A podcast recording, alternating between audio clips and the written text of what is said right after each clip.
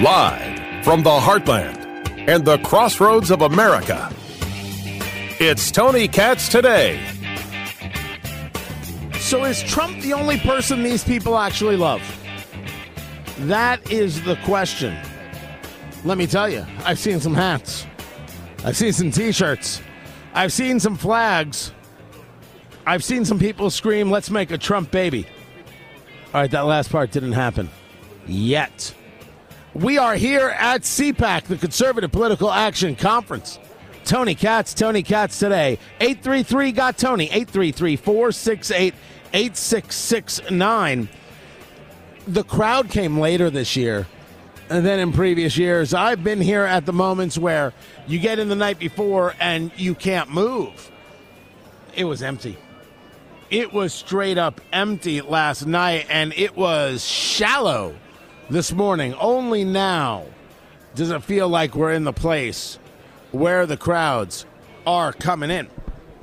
And of course, the question before us is what is it that we're going to see? Is this a crowd totally focused on Trump, or is this a crowd totally focused on beating Joe Biden? I mean, that's the that's the question. That's where we're at. Now we're going to find out because we're we're going to be asking the questions throughout. We're also have a lot of of interviews to get to, a lot of people uh, to talk to. What are the subjects? Is it immigration? Is it China? Is it economy? Answer: It's economy. Uh, but how? What is is moving? These are the loudest people. So so this is part of the ACU. The, the, this is the activist class. What is moving them? What is moving them? How do they get moved? What will they now do with, well, what they take away from here? Will they only be for Trump? Will they go for someone like DeSantis? Is there anybody else who even comes to mind? That's what we're trying to determine. Now, there's a series of things going on, and I do want to get into this. Joe Biden almost laughing uh, re- regarding um, this question about fentanyl and death. Fentanyl killed my kids, and it's your fault. Let me tell you, ho ho ho. You understand where this comes from, right? That that Joe Biden is an extremely nasty, rude person. His entire history, his entire biography is predicated on this. Being the tough guy, being a guy who wants to throw down. He is a nasty little thug. He is condescending. And this isn't because, oh, you've got a problem with Joe Biden. I can walk you through the history. I have the receipts. I don't have to go back that far. If you don't know if you're going to vote for me or Trump, then you ain't black. Is a rude, despicable, nasty, and one can argue violent thing to say. Certainly, it isn't loving. It is about attacking somebody in their soul, telling somebody they don't actually exist unless they do the thing he says to do. That's a low class, you know what? That's who he is. That's who he's always been. Go back to how he treated Clarence Thomas in the hearings, uh, the confirmation hearings to put uh, Clarence Thomas on the Supreme Court. This seem like a rational guy to you? This seem like a decent guy to you? It goes on and on.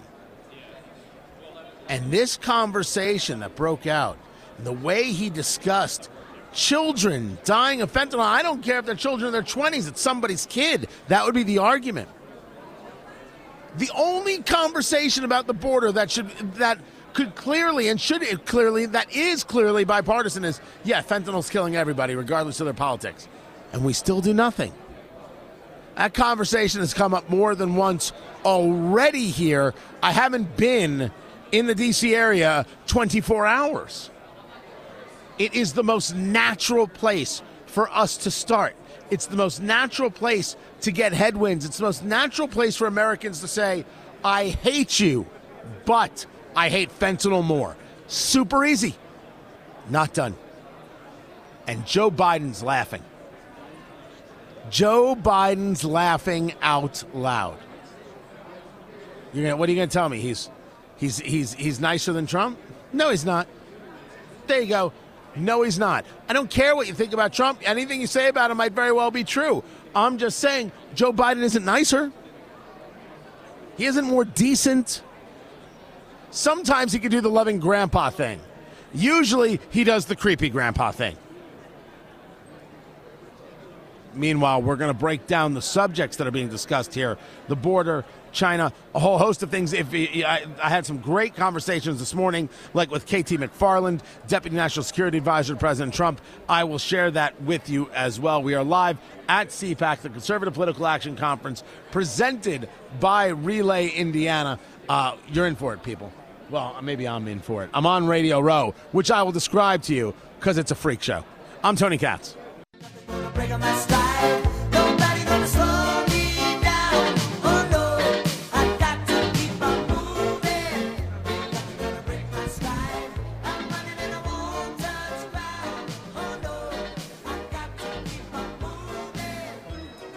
So we got to talk about security.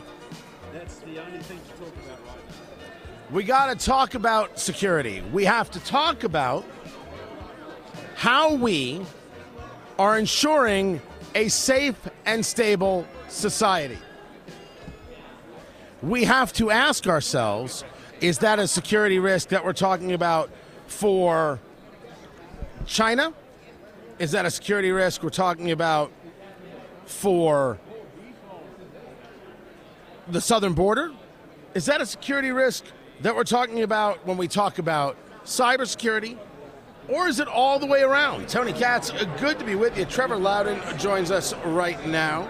You can Hi, find Tony. his work over there at trevorloudon.com. Don't let me do the intro, Trevor. Sorry, Let Tony. me do my job. Let's sound assume, like you sound like Don Rickles. let's assume, all right, hockey puck, that I.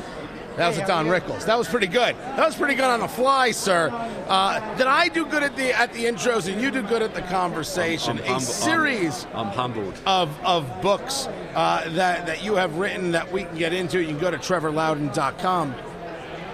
When you break down the security conversation, as you have done in throughout your career, breaking down what is it that we're discussing when we're discussing security as a whole, are you more bothered by the southern border's lack of security? Are you more bothered by China and they're trying to break down our security, whether that be uh, through kinetic means or, or, or others? What moves you as, hey, this is area number one of problem? Look, the most obvious thing is the southern border. That's that's that's existential. But what I say is this: because the CCP, the Chinese Communist Party, has so many of their people in our government, in our Congress, in our Senate, in our in our government departments, plus their radical groups on the ground who are, are working to keep the borders open. None of this could happen without the CCP influence. The CCP is working in our Congress and with their radical groups on the ground to keep the borders open because they are bringing in millions of new Democrats, they're bringing in undercover operatives, they're bringing in saboteurs, they're bringing in all sorts of enemy agents to deal a fatal blow against the United States. So the border is absolutely existential, but it's only being enabled because the CCP has so many people inside our government. So now this goes along with some books that you have about security risk senators. Uh, Yeah. Arizona, Massachusetts, Michigan to Virginia. Uh, you, you've got it in, in, in two parts. Yeah. This is what people hear when you say that, Trevor. Oh my gosh, there's this guy on Tony Katz's show who thinks that the Chinese totally own members of the Senate. How is that any different than Ilhan Omar saying that uh, Israel pays off members of Congress because it's all about the Benjamins? How do you square the circle? Well, it's a matter of scale. A, Israel's an ally of ours. So, yes, yes, I'm sure Israel does things maybe they shouldn't do from time to time, but they're trying to defend their country and they are allied to us. So, I'll say that for a start. But the scale of the CCP would be 50 to 100 times anything that Israel could possibly imagine. You know, that Israel's a country of a few million people with a limited budget. The CCP has 1.4 billion people with the world's second largest economy. If you, if you were Xi Jinping, put it this way, if you were Xi Jinping and you wanted to bring down America, and he does, would you want to risk a few billion, a, billion, a multi-billion dollar trade war which might rebound on you?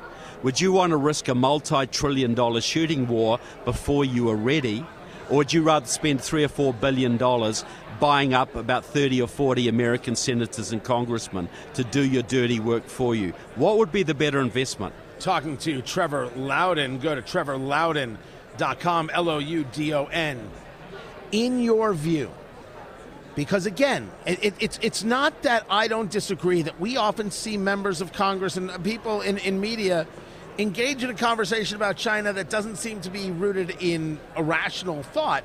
It seems to be rooted in some level of something else. When you utilize the term bought and paid for, uh, maybe I'm utilizing the term, I don't want to put words in your mouth, maybe right. you agree with it. How do you believe that works? What have you seen in that that gets people to be very kind, considerate, loving, and deferential, which is really what we're talking about? Yeah to China and communist Chinese interests? Okay, it's, it's, it's two facets. Well, the Chinese have compromised America with four ways money, ideology, compromise, and ego. Now, they get the Democrats through ideology and money because many of the Democrats have communist backgrounds. Judy Chu from Southern California, for instance, who's the CCP's agent in Southern California, came up through the Communist Workers' Party. She was deeply involved in a pro Chinese communist organization for many years. She's still involved in the Committee of 100, which is Communist China's main um, influence operation in America. So Dianne Feinstein was a communist at Stanford University. She uh, worked with the Russians. Then she started working with the Chinese, and she brought China into the World Trade Organization, which turned China from a fourth rate power into a first rate power. She's responsible for the billions of dollars we have to spend every year to defend ourselves from an enemy that she helped to create. And she, usurped, she was the head of the she was the chair of the Senate Intelligence Committee. While she had a Chinese spy on her staff for 20 years, and when he was exposed, she said, Oh, he was my driver. Right, he was the he, chauffeur. He was her office manager. He was a liaison with the Chinese consulate, and he was getting Defense Department documents across his desk, right? But nothing happened. The right they get through money. You look at Mitch McConnell who's done everything he can to sabotage MAGA candidates in the Republican Party and elevate RINOs. He spends all his money in Alaska and Nevada and other places sabotaging MAGA candidates because you know MAGA candidates are China's biggest problem in this country. So you're you're saying MAGA? You're saying Trump candidates? Yeah. Look, Trump was the biggest enemy of communist China. They were super worried about him. He was working with the Indians, the Taiwanese, the Japanese, and the Australians to basically strangle out the CCP. If he got another term, he would have put the CCP out of business. And that would have been a massive ah, strong boon. words right there, sir. Yeah, well, that's that would have been a massive boon for the world. You imagine all that energy in China, actually, all that entrepreneurship, all that culture channeled towards good rather than evil. They had to take Trump out. You know, biological warfare, the Chinese inspired Black Lives Matter. Black Lives Matter is a Chinese operation. You know, all of it was designed to get rid of so the president. So here's where it gets fascinating. Talking to Trevor Loudon, L O U D O N, trevorloudon.com. The idea that it's a Chinese operation, that's not as clear as it has roots in Marxism and trying to upend capitalism, which the communist Chinese favor. Those are two very different conversations, well, uh, no? Uh, exactly, but I'll give you the evidence. The China, the, the in San Francisco, there's an organization called the Chinese Progressive Association. It is China's representative in San Francisco. It's a big voting registration organization. You can't get elected in San Francisco without it. The head of that organization was a young man called um, uh, just forgotten his name. Alex Alex Tom. Alex Tom is best friends with Alicia Garza, the head, the, the woman who started Black Lives Matter. Alicia Garza worked with the Chinese Progressive Association. This is a Chinese operation. They set up another group called Asians for Black Lives, which wrote the China, wrote the Black Lives Matter manual, and they introduced the Black Lives Matter people to their networks all around the country. Alex Tom had people in China. He has deep ties to the Chinese consulate. He boasts that he works in the interests of China to defend China. He set up, helped to set up Black Lives Matter. When Ferguson, Missouri was burnt in 2014, some of Alec Tom's friends came from China directly into Ferguson to help with the rioting. You know, I can give you chapter and verse on this. But Black Lives Matter is run by a group called Liberation Road. It used to be called the Freedom Road Socialist Organization, and it's China's main American Communist Party. And they got direct links at every level with the Chinese. The reason I ask the question the way I do is because when it is heard as you first deliver it, it is very easily dismissed talk. You experience this all the time. Oh, sure, the Chinese are and everything. it is the breakdown that is so tremendously important. Now, it is. I could argue with you on a piece here. I could argue with you on a piece there. I don't argue on the the idea that we are dealing with an enemy that is th- their existence is predicated on our destruction, and that's yep. the conversation. Yep. Where does it come from? It isn't just a bit of talk. It is in their policy, it is in their documentation. Their objective is our destruction, not their own success, but our, our failure. Yeah, yeah. So break that down. Look, the Chinese have the Chinese Communist Party has huge internal problems, economically, population-wise, agriculture-wise, etc. There's a, a, a, book that was put out about 20 years ago called Unrestricted Warfare, written by two Chinese People's Liberation Army colonels. And they openly stated our goal is the conquest of America and the occupation of America's farmland by our people.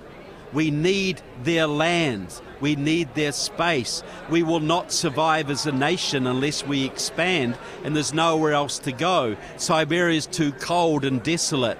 We need the farmlands of America. And they openly said, This is a shame because America has been good to us, but this is the survival of our nation at stake, the survival of our system.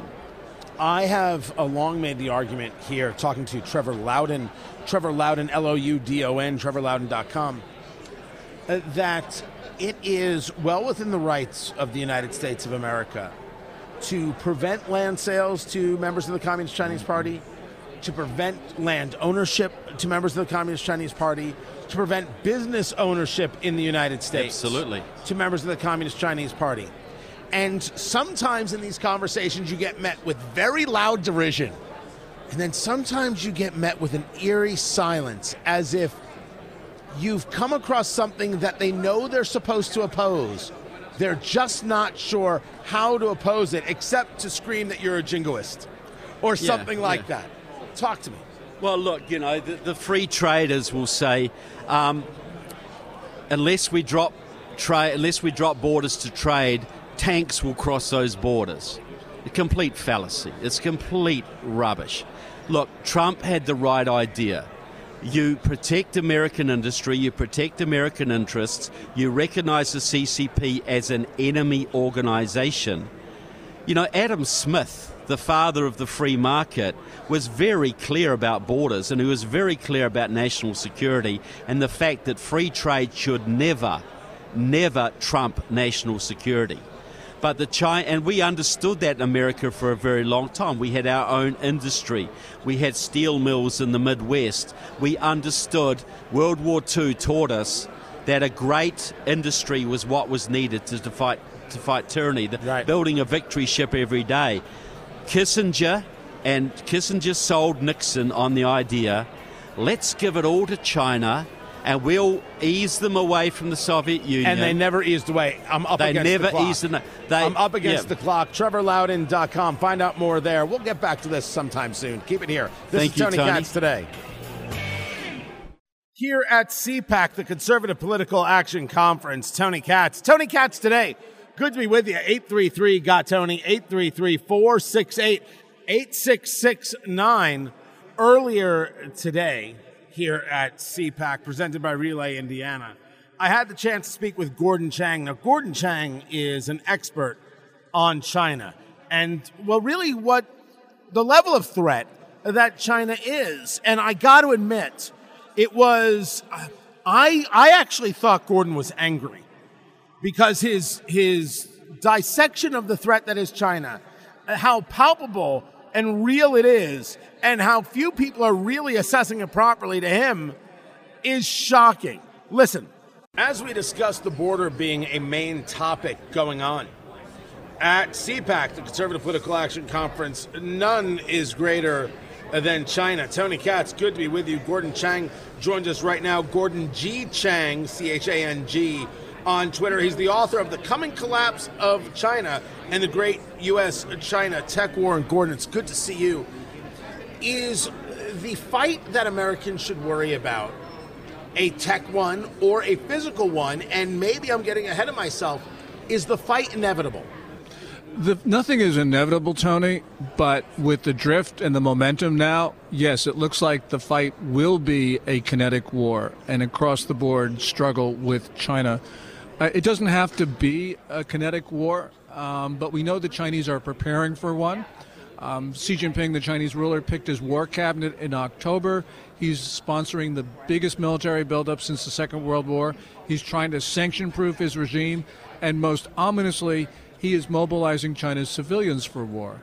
And really, what this means is that we have an administration that doesn't want to acknowledge any of that, which means we're not preparing to defend ourselves, which means that this is a disaster of historic proportions on the way. But when you use the term kinetic, just so we're all on the same page here in terms of the terminology, you mean an actual physical fight it out kind of war. Most often, when we hear these things, we hear about the further push for hegemony uh, in in the region. This is why they go after Taiwan, why they build out the Spratly Islands, things like that. We hear about cyber warfare, attacks on power grids, attacks on on on not only electric grids but on oil and, and things like that.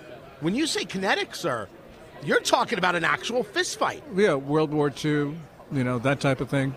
Um, China has a doctrine of unrestricted warfare, which means that they can use any tactic they believe that, that will make them prevail in a long term struggle, with or without a kinetic war. And they've actually declared a people's war, quote unquote, on us. May 2019, People's Daily, the most authoritative publication in China, did that. When People's Daily speak, it's China speaking. And we Americans, we don't want to acknowledge that but we know that China is killing Americans. So, for instance, China is behind the fentanyl gangs. In a total surveillance state, China knows exactly what's going on. They, um, the Chinese state banks launder money for the fentanyl gangs. Chinese diplomats support the fentanyl gangs. You know, when we have the numbers for last year, it's going to be more than 80,000 Americans have died from doses of illegal Chinese fentanyl. That is murder the Chinese regime wants Americans to die. So we're not acknowledging that. When we have all these discussions, you know, Biden talks about fentanyl, he doesn't mention the word China. He's not defending the United States. He's failing to discharge his most important and solemn constitutional duty, which is to defend the American people from foreign attack. He won't acknowledge the foreign attack talking to Gordon Chang. Find him on Twitter, Gordon G. Chang, C H A N G, author of The Coming Collapse of China and the Great U.S. China Tech War. This brings us into a conversation about COVID. And of course, we saw the Energy Department saying low confidence, which doesn't mean they don't believe it. It's actually a massive step up from what they were saying before. We saw Christopher Wray of the FBI say it is highly likely this leaked from a lab, yet we have people saying that to say so is, of course, nonsensical. You have no proof of this. I'm one of the people who states I think it clearly leaked from a lab based on what we know, but wasn't necessarily purposely leaked as a bit of bioweapon. In your view, a man who studies this more than I do, was COVID a bioweapon? In, in, in I mean, it, it, sounds madness, but it is a serious question. The was answer, it? the answer is yes. Um, we know that it leaked from the Wuhan Institute of Virology. We don't know whether it was engineered or whether it was a stored pathogen, um, and that's a long discussion. Um, but there's one thing that we know 100%, Tony. 100% we know that once this disease got out into the Chinese population, however it happened, Chinese leaders decided that they were going to spread it beyond their borders. We know that they lied about contagiousness for at least three weeks in January 2020, Right. maybe even longer.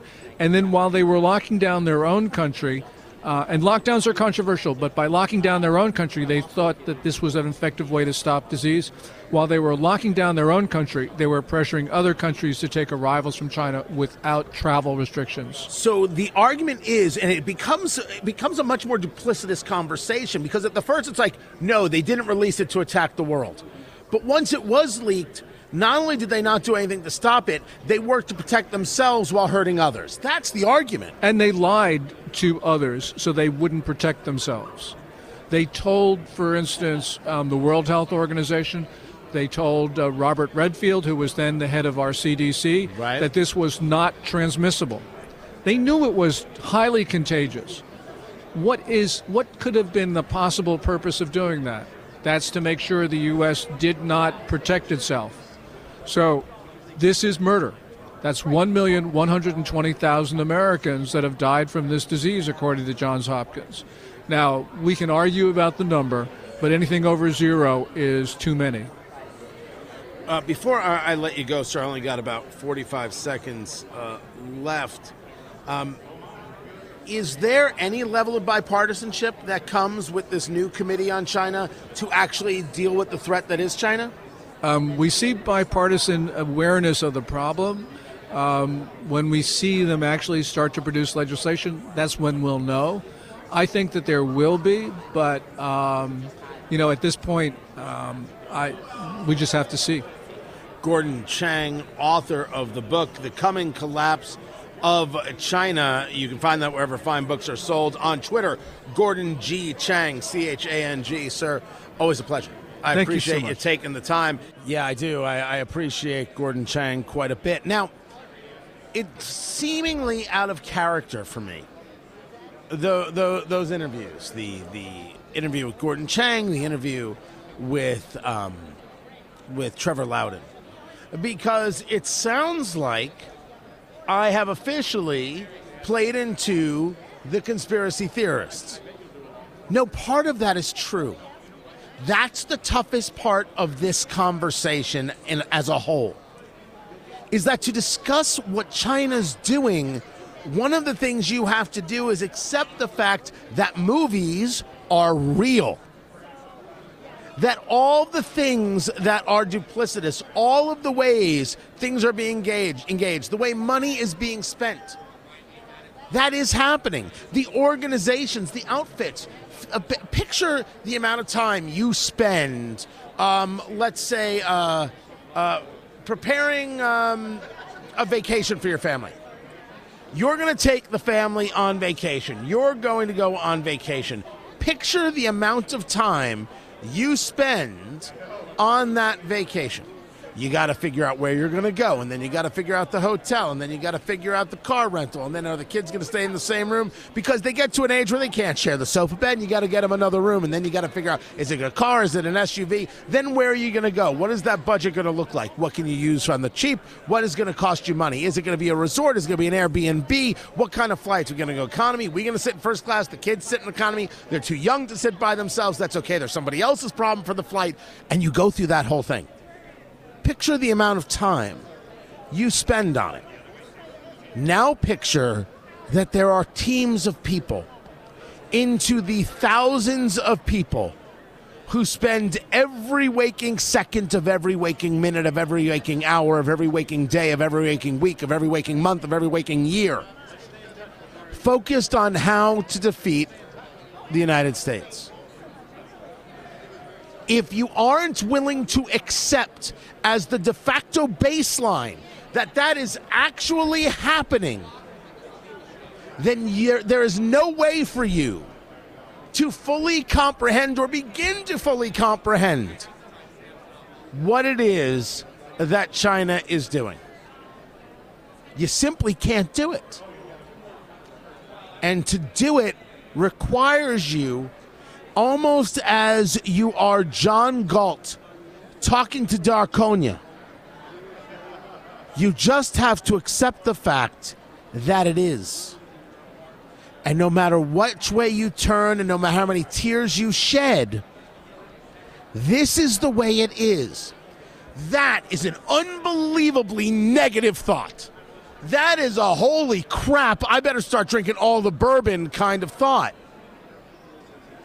That is a, well, you know what, I don't even have to make a will, it won't matter kind of thought. That's how awful it is.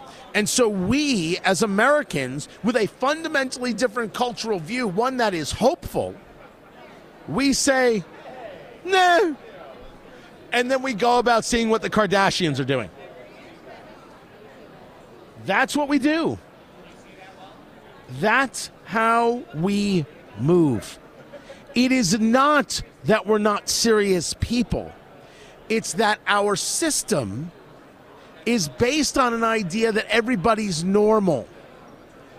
And when it came to education, we realized what was happening in schools to our kids, and we realized wait a second, maybe not everybody is normal. We got outraged, and for being outraged, we got called domestic terrorists. That happened in the United States amongst people who haven't spent, spent decades trying to figure out how to destroy the nation. Imagine what people are doing who have spent decades trying to figure this out. When I discuss the idea that we should not allow members of the Communist Chinese Party to own land in the United States or to own businesses in the United States, I am not trying to be strident or flip or glib. I'm not trying to engage a level of shock value. I am stating to you that maybe, possibly, just a little bit more than you, I have thought about this. And it is a choice between us or them. And I'm choosing us. And I am choosing the American way of life. I am choosing the Liberty uh, Society, the Liberty Civilization and I'll do it unabashedly. And the pseudo intellectual, the one, the elitist, the snob, the one who likes to look down on you, will say, and I'm quoting here, oh, Tony. and they will never answer the question. They'll just laugh. And they'll laugh just like that. they actually go to school to learn that laugh. I saw it on a YouTube video that's since been taken down how to make the laugh like an elitist snob. And they will never, ever engage honestly with you. I'm engaging honestly. China is that big of a problem. And they do see us as the enemy. And that's unavoidable. I'm Tony Katz. Here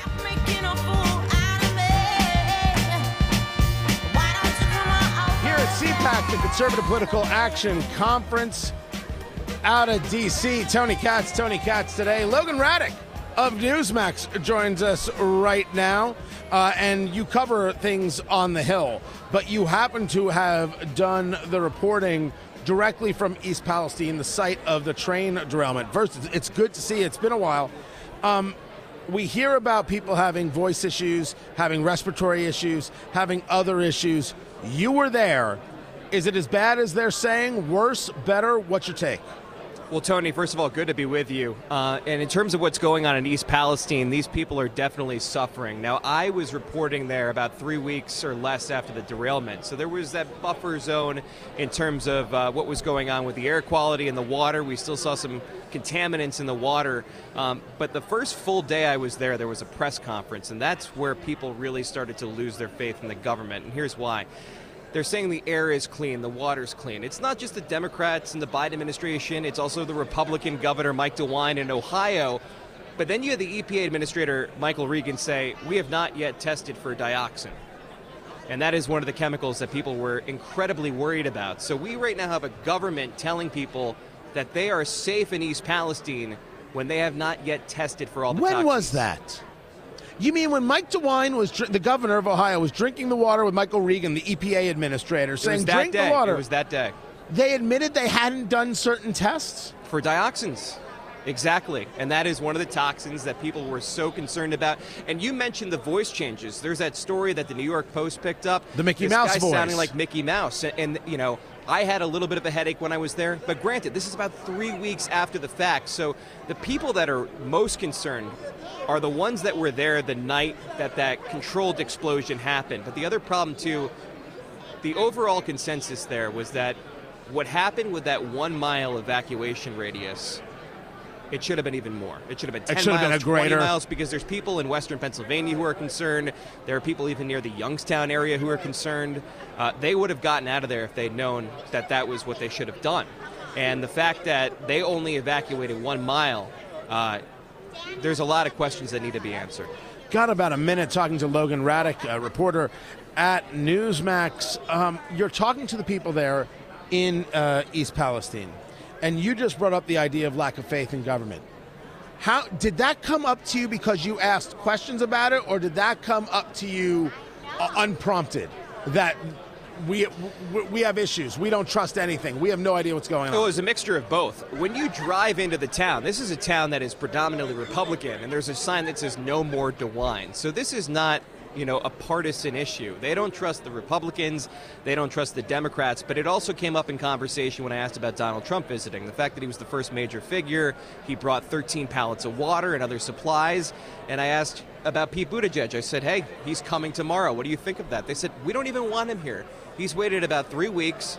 What's his visit actually going to do? And they said the same thing about President Biden, who we know has not been there yet. Right. Uh, but they think that these visits really won't do much. The reason that they liked Trump there was number one, a lot of Trump supporters, and number two, he actually brought them water, which they needed. And by the way, the drives that are happening with people giving out water and supplies, the amount of supplies increases every single day. And you have companies like Goya, Walmart, and Amazon that are partnering with that community. And the crazy thing, too, Tony, is the people that are suffering, the people that have the vocal issues right now, they're still volunteering to help their community. They're going there, they're handing out waters to the elderly and to their neighbors. And what you're seeing is a really resilient community. But the fact that it took so long for the government to respond is a travesty.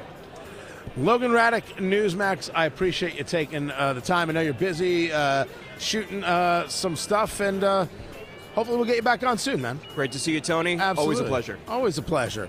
Live from CPAC, presented by Relay Indiana, relayindiana.com. Thank them for sending us out here. This is Tony Katz today.